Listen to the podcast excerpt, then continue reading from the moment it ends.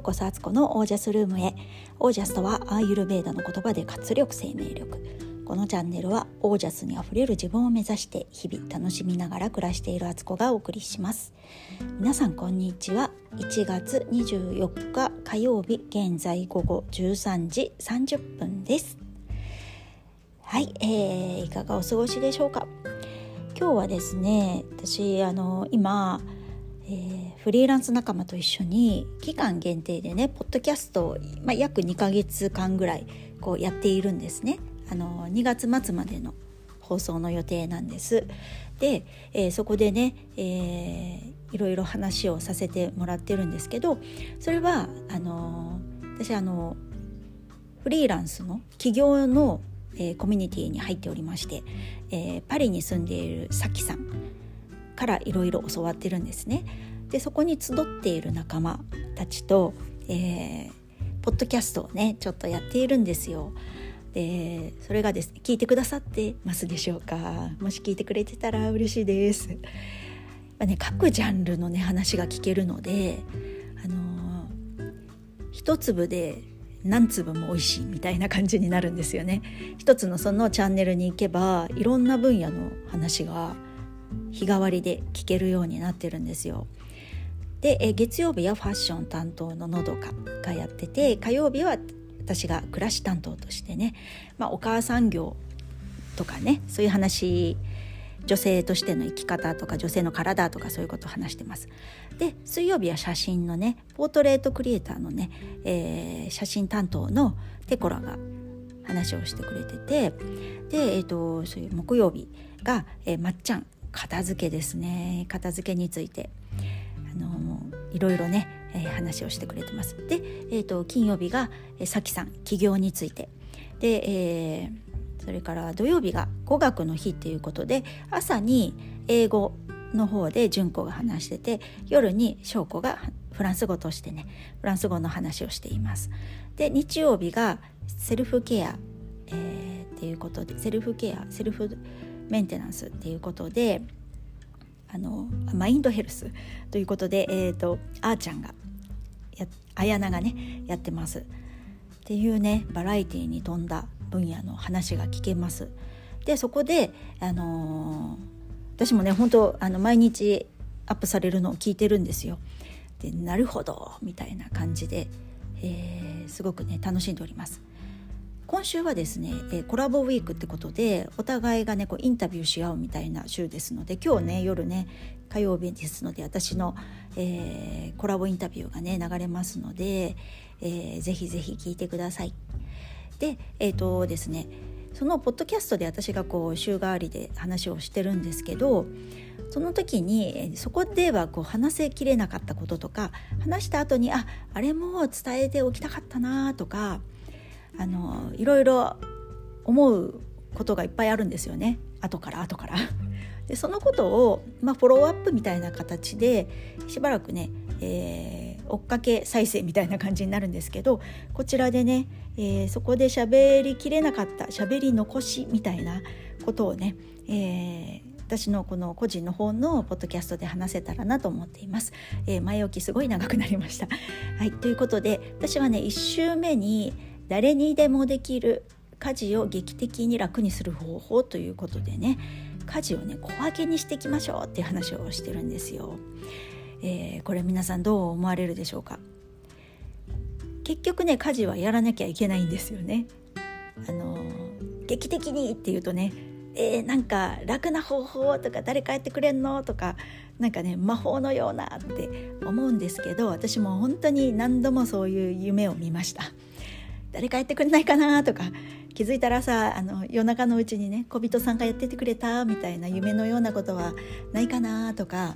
夫がね急になんか心を入れ替えてね家事めっちゃやってくれるとか変わんないかなとかいろいろ思ったりはしたんですけど結局ねあのやっぱりそんなすぐに夫も変わらないしだいぶでも変わってきたんですけど あのまあなかなか変わらなかった。もう十何年ね苦労しまくりましたけどあの別にその夫 夫だけのことではないんですが家事っていうのはね本当に切っても切れないというかこれはあの家族がいる人でもねお母さんであろうとなかろうとえー、一人暮らしでもね実家にいてもねやっぱり自分の身の回りのことってある程度自分で整えないといけないっていうシチュエーションはね大人になればやっぱり出てくるわけなんですよ。でその時にそれをねどうどう自分としてねこう前向きにやっていけるかみたいなことがすごく大事でもう逃げられないなら向かっていこうかなっていうふうに私はね思ったわけですよ。でそこで出てきたのが小分けにして結局やるんだけど分けてやるとね一個一個タスクほんとちっちゃくなるのでめっちゃ楽だよっていう話をねそこでしております。でこれはですね本当におすすめで特に料理をしている時のね洗い物これをね是非ね皆さんね取り入れてほしいんですよ。料理してるとねもういろんな洗い物出てくるんですよね。あの菜箸であったりお玉であったり小鍋でお鍋ねちっちゃい鍋とかだったりとかまな板も洗わなきゃいけないしあと小皿とかねなんかねあボールとかもあるななんかいろいろねフライ返しとかねどんどん出てきますねあるんですよ。それを洗うのがねやっぱりやってるとなんか億劫だしなんかそれ洗うことより先にね炒めなきゃとか切らなきゃとかねなんかそっちの方がすごく大事にこう見えちゃうからそっちに行っちゃうんですけどここが落とし穴というかね洗い物を全くしないで料理を続けると料理が出来上がって熱々の美味しそうなものを盛り付けた途端にシンクに目が行くとごっちゃーんみたいななっててるシンク見てテンション下がるのでもあったかいうちに食べたいしっていうのに食べるかみたいな感じでねみんな呼んで食べて、えー、ご飯食べ終わった後のまた大皿とか小皿とかねお茶碗とか出るじゃないですかお箸とか。でそれらをまたキッチン持ってったらねああそういえばシンクでシンクにこんなにごちゃーんとあったんだって思い出してね。えー、運んできたお皿とかね食べ終わったそのお皿たちを置く場所もないわみたいなよく考えたら洗い物めっちゃあるやんけみたいな感じに、ね、なってしまうんですよ。でまあ、今はねあの食洗機を使ってるお宅も多いでしょうよ。なので、えー、全部ねあ、まあ、夜洗いして、えー、食洗機入れればいいじゃないかっていうのもあるんですけどですけどですけど、えー、やっぱり鍋とかって食洗機ですごい場所取るし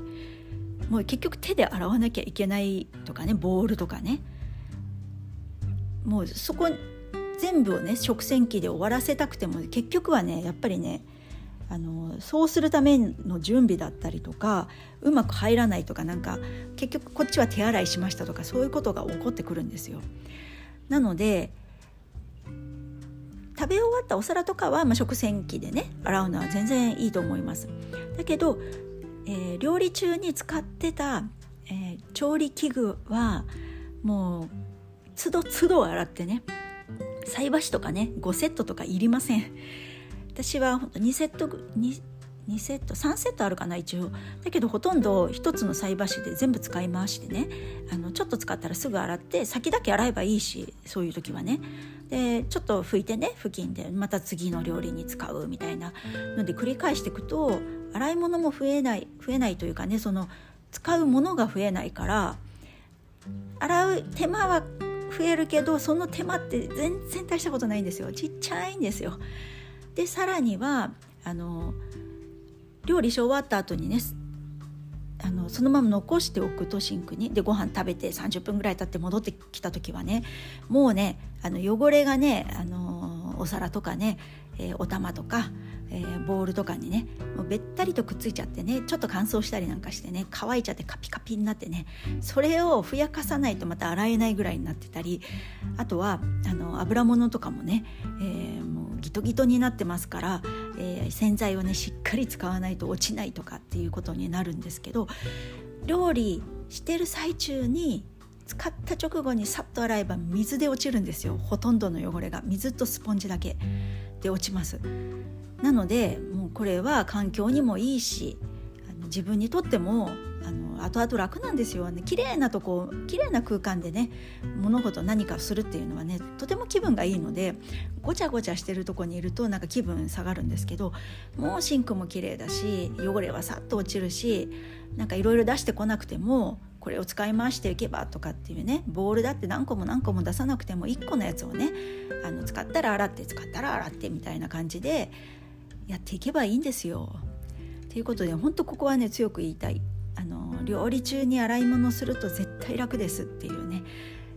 最初はねハードル高いんですよ。やりつけてないとね私も最初なんか「えー、ここで洗うの?」とかって思ったりね泣きながら泣きそうになりなりながらやったんですけどやり始めたらあ簡単簡単。あこっちの方が絶対いいっていうのがねどんどんどんどん体感として分かっていったのでもうやるのが当たり前でね、えー、料理が作り上げられた時にはシンクは綺麗なままと。もうこれほど気分がいいことはないです。で気持ちが楽なこともないです。え特にねあのお弁当作りなんかしてるとねもうお弁当の時って結構あのちっちゃいねボールとかあえたりするためとかなんか菜箸とかねなんか小皿とかめっちゃ使うんですけどあの作り終わった時にね綺麗になってるってもうめちゃくちゃ大事で特にお弁当って朝作るじゃないですか。そうすると朝ごはんもねお弁当作った後とかに作んなきゃいけなかったりする時にシンクがもうなんかごっちゃごちゃになってたりするとお弁当を作っただけでもなんかこう息切れしてるのに そのシンクを見てねこれを洗ってからまた朝ごはんに取り掛かるって第2ラウンド始まるって思うとね気が遠くなっちゃって あの白目向いちゃうみたいなことになるんですけどそれがなくなるんですよ。だからまあお弁当作り終わってあ朝ごはん次作るかみたいな感じにねまあよしとしようみたいな感じになんか上から目線にね謎の そんな風な気持ちになったりするんですよ。なので小分けでやっていくってなんかまとめたら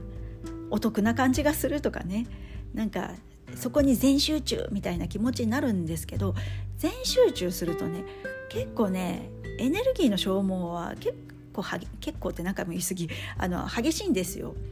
なのでちょこちょこがもう家事はねほんとちょこちょこ。細切れの家事っていうのはねあの他の部分でも言えるんですけどめちゃくちゃおすすめです。トイレ掃除をね1週間に1回でまとめてやるよりは毎日ちょこっとずつさささっと拭いとくっていう方がね絶対楽だし綺麗綺麗が保てます。汚されても腹が立ちません。なぜなら、えー、明日もそこはまた綺麗にするしって思ってるし汚れもそこまでね1週間放置するよりはね汚れがね取れやすいです。っていうこともあって、えー、本当に小分け小分けをおすすめしている私で、えー、なぜにそんなに小分けが好きなんだっていうぐらいね自分でねこれをどれだけもっと小分けにできるかって考えるぐらいね そんな思考回路になっている私なんで他のことにもこれはね派生しててやらなきゃいけないこととかね、あの家事以外でもありますよねそういうこともちっちゃくしていくんですよやること例えばですね私はあの年賀状の返信をねえーまあ、未だまだやってないっていうね 本当大変失礼しておりますっていう状態なんですけど今年もちょっと年賀状書くのをやめたんですね。で、えー、でもそれを連絡してなかったのでたくさんの人からね年賀状を頂いてて、えー、それをねメールとか LINE とかねがつながってる人にはそちらから連絡しようと思っててあとそうじゃない方にははがきをね寒中見舞いということでねおはがき送ろうかなと思ってるんですけどそれもね年賀状の返信をするっていうだけで思ってるとものすごい気が遠くなるんですよ。だけど例えば今これから15分時間がなんとなくあるぞみたいな時に15分間だけ集中してパッと LINE とかでね返信できる人にそれがね例えば56件だったとしても送っちゃうんですよそこでね。そうすることで56件はそのことをやることリストからね終了という形に移行できるわけでで残りまだまだ例えば30何件とかね残ってたとしても少しずつこういう細切れを積み重ねて気づいたら30何件とか50何件終わってましたみたいな風にねなるようにあの日常もねなんか気が重いなっていうことほど小分けにして少しだけでもやっとく。そうするとなんかちょっとエンジンかかってくるのでそれであじゃあ次もやってみようとか前やった時なんか最初は大変だなと思ったけどやってみたら意外と楽だったから今日もちょっとやってみるかみたいな気持ちに、ね、なっていくので、えー、小分け小分けがね本当におすすめです。はい。いかがでしょうか？皆さんは家事を小分けにしているでしょうか？えー、すごいねあのちょっとしたことなんだけどトータルやること一緒なんだけど小分けの方が楽なことは多いと、えー、声を大にして言いたいなと思っている、えー、私であります。はいということで今日は、えー「好きを仕事にする女たち」というねポッドキャストの方で、えー、お話しさせてもらったことの、えー、エピソード1話目ですね私の中でのね、えー家事が誰にあ誰にでもできる家事が劇的に楽になる方法の、えー、フォローアップをちょっとさせていただきました。はい、えー、それでは今日も、えー、最後までお聴きくださりありがとうございます、え皆さんの暮らしは自ら光り輝いてオージャスにあふれたものです。オージャス。小分け小分けが大好きすぎて、えー、全てのことを小分けにしようとしがちになってる私です。はい